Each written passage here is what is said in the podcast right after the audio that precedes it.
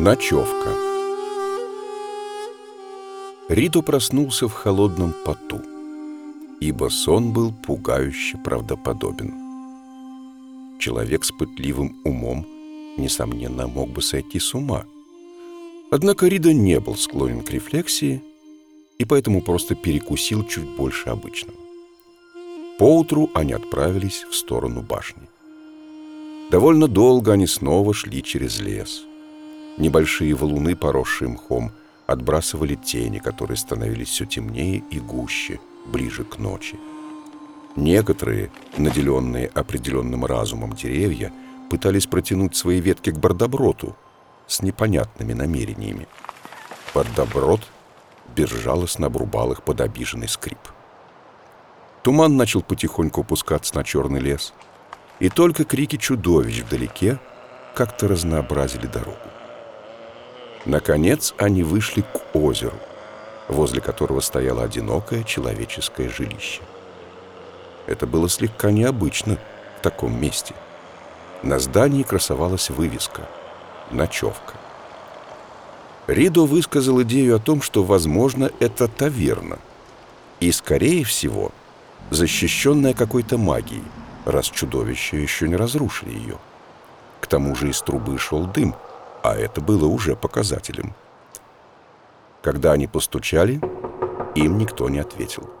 Тогда они зашли внутрь. Внутри они обнаружили маленького человека с круглой головой, постоянно улыбающегося. Он сказал, «Ах, какие молодцы, что вы сами зашли! Ах, какие! Какие красивые, какие уважаемые люди! Ах, как я рад! Да благословятся стопы ваших ног! Да будут освящены сандалии, которые касаются их. Я владелец этого достойного из достойнейших в лесу приюта для путников».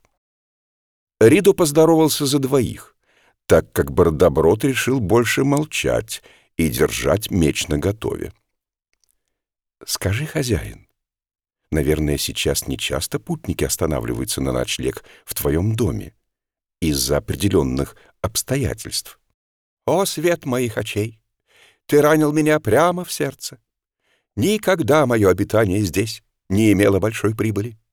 Меня зовут Венс Насмешник, и я расскажу вам свою печальную историю. Но что же мы стоим? Проходите, я уже накрыл стол. И действительно, гости увидели стол, состоящий на нем лампой с кружевным абажуром, который буквально ломился от различных яств и вина. Все выглядело пристойно и благочинно. Когда гости сели, хозяин продолжил. «Итак, как я уже сказал, меня зовут Венс Насмешник. Ах, мое нелепое прозвище! Да будет проклятие на мою лысую голову, если я солгу.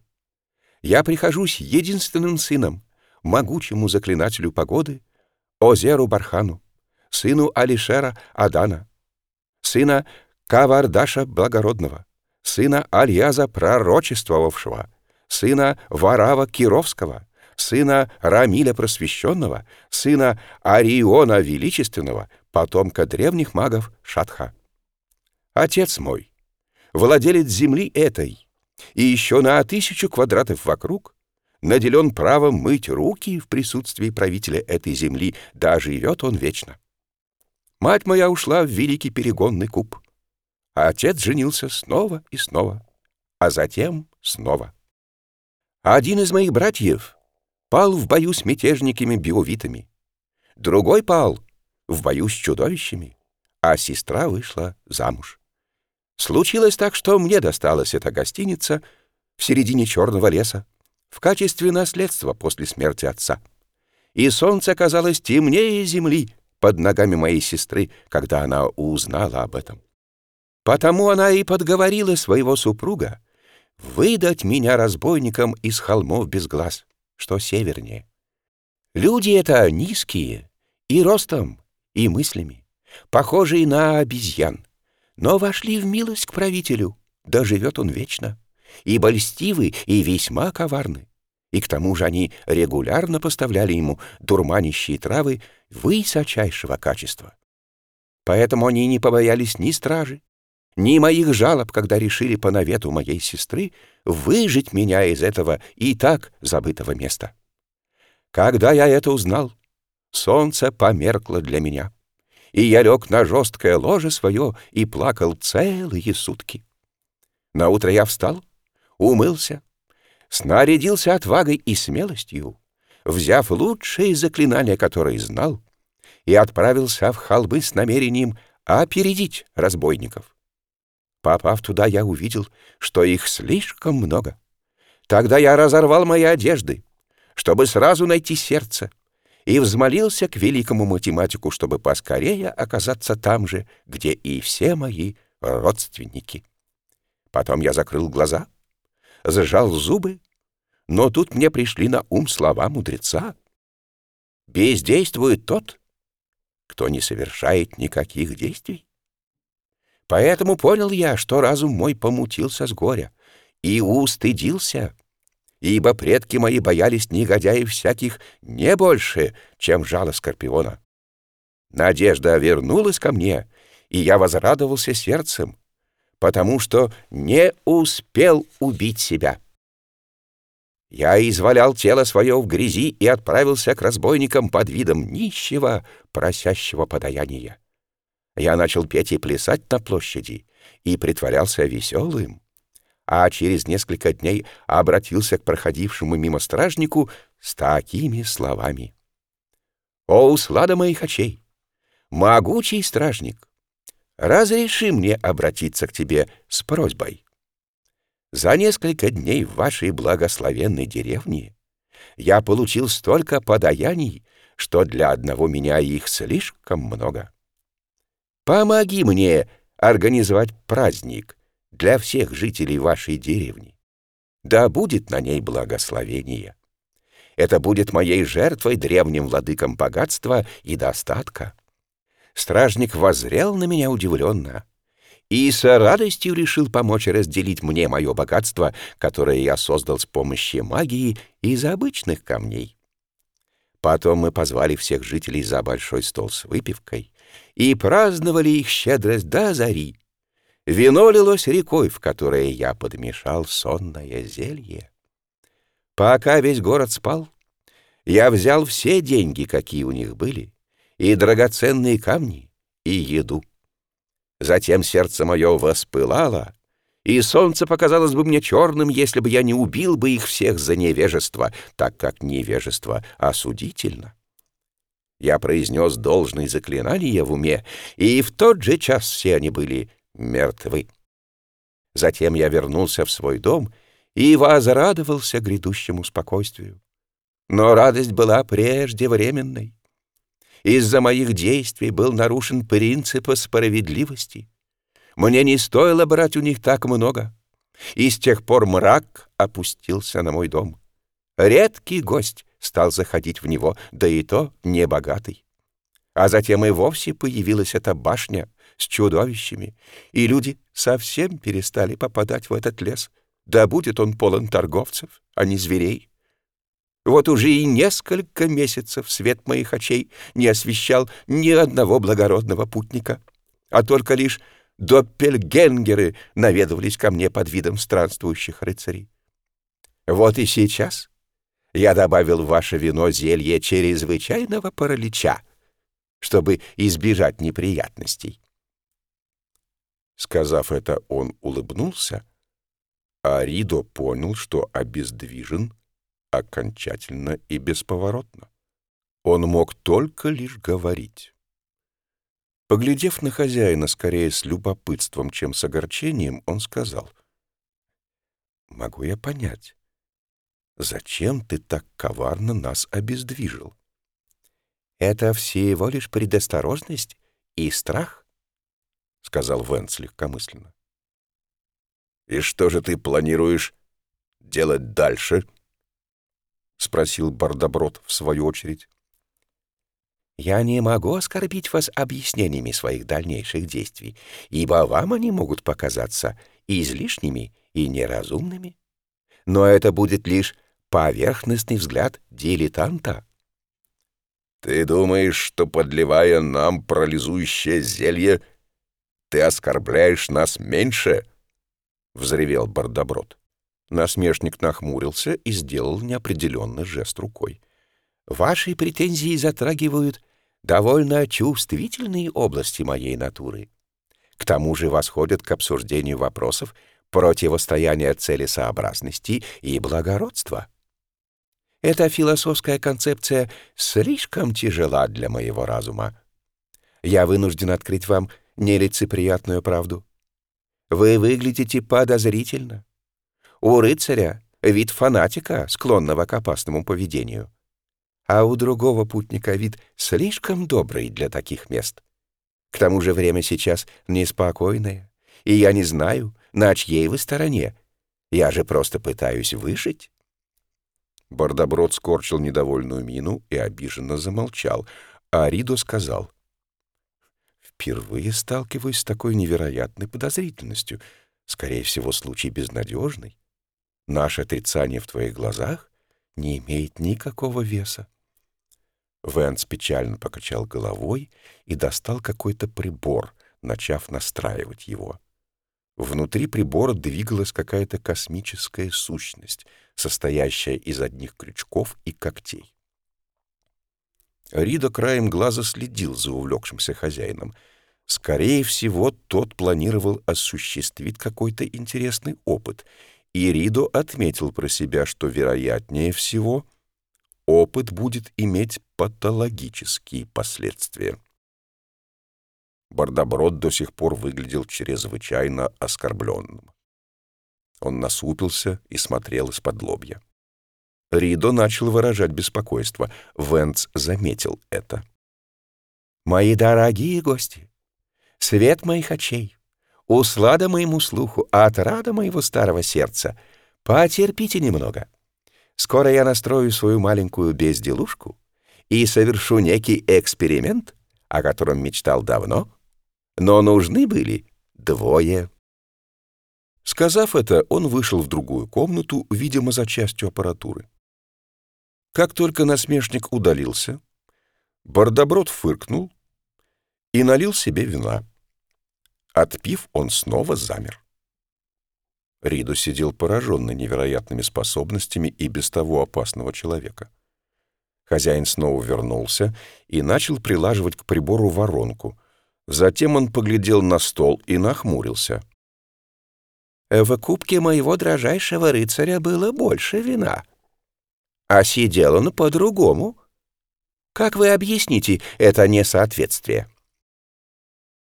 «Действием природных законов. Вино испарилось, а другое положение — лишь иллюзия, вызванная изломом света», — поторопился сказать Риду. Кстати, я заметил, что ваша подвязка исключительно нарядна, потрясающий фасон, э, хотя в таких местах, как это, вряд ли кто-то оценит. «Вполне возможно», — нахмурившись, сказал Венц и обошел друзей со всех сторон. «Нет, положение определенно изменилось». «Не стоит путать воображаемое с действительностью», — сказал Ридо. «Уверяю тебя, мы парализованы крепко». «С чего это такое сотрудничество?» — ответил насмешник. А Ридо еще раз удивился, какими подозрительными могут быть люди. «Ну, хватит уж баловства», — сказал друг Бардоброд. «Ты собираешься нас кормить? Или все так же будешь испытывать наше терпение подозрительностью? Тем более я могу предложить тебе достойную оплату за гостеприимство» и ты увидишь, что мы люди честные, а не мошенники, которыми ты нас считаешь». «Какая же это будет оплата?» — спросил насмешник, осторожно оглядывая рыцаря. «Семь ладоней хорошей качественной стали», — ответил Бардоброд и вытащил меч, ткнув острым концом в подбородок хозяина. Венс-насмешник аккуратно сглотнул и принял небрежный вид. Оплата слишком велика для такого скромного человека, как я. К тому же все, что происходило здесь, было просто шуткой, забавным розыгрышем. Разве вы не поняли моего юмора, прекраснейший из прекраснейших, свет моих очей?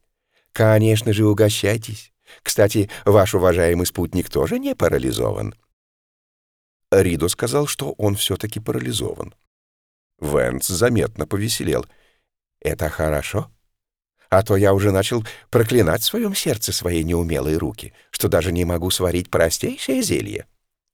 «Хватит болтать», — сказал Бардоброд не слишком учтиво. «Мне надоел этот треск. Сейчас же освободи моего спутника и дай нам поесть.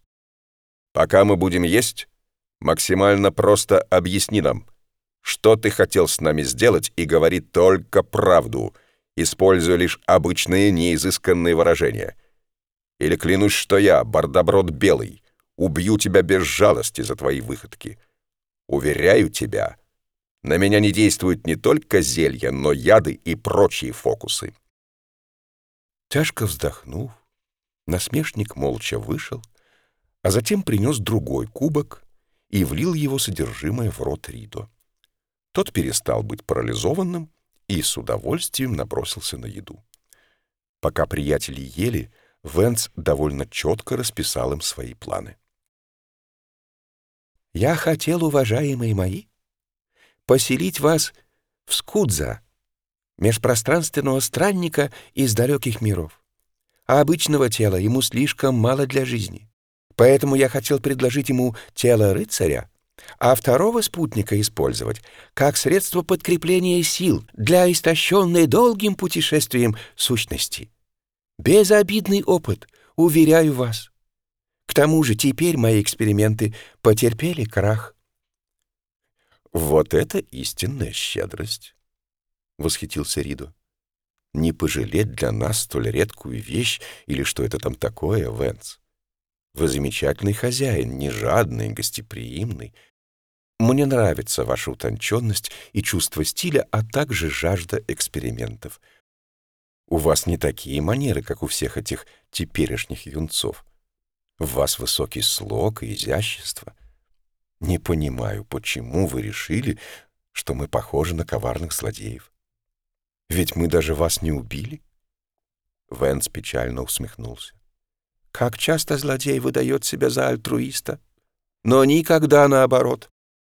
Бардоброд вскричал сквозь забитый рот. «Меня воспитывали в старых традициях рыцарства. Я черпаю силу в незыблемых постулатах, под которыми любой из нас подпишется кровью. А ты продолжаешь все еще сомневаться в наших намерениях? Это достойное осуждение. Ридо, что ты предлагаешь сделать с ним? Я тоже сторонник экспериментов и неутомимый исследователь, поэтому предлагаю осуществить эксперимент насмешника. Бардоброд, принеси устройство, которое для нас приготовил хозяин. Бардоброд усмехнулся и принес прибор, а Венц сжался в комок. Казалось, что страх парализовал его крепче любого зелья. Ну что же, мы будем практиковаться в малоизученных областях человеческого знания или, быть может, спокойно переночуем и отправимся в дорогу, сытые и довольные. Думаю, второй вариант предпочтительнее. Только и смог выдавить из себя насмешник. Прекрасно. В таком случае ты проявишь великодушие и, ведомый принципами гостеприимства старой школы, оставишь нас тут одних, а сам переночуешь у озера. «Но я, скорее всего, там погибну. Помилуйте!» — закричал Венц. Казалось, нельзя было быть более несчастным. «Не стоит быть таким пессимистом!» С легким раздражением пожурил его Бродоброд и вытолкал хозяина за дверь. Затем спутники выпили еще и легли спать. За окном всю ночь шумело и выл крокет. Поутру они встали, собрали вещи, захватив запасы хозяина, но частично, чтобы не нарушить законов справедливости. Выйдя из дома, они так и не увидели нигде Венца-насмешника. Обсуждая его возможную судьбу, приятели отправились в дальнейший путь.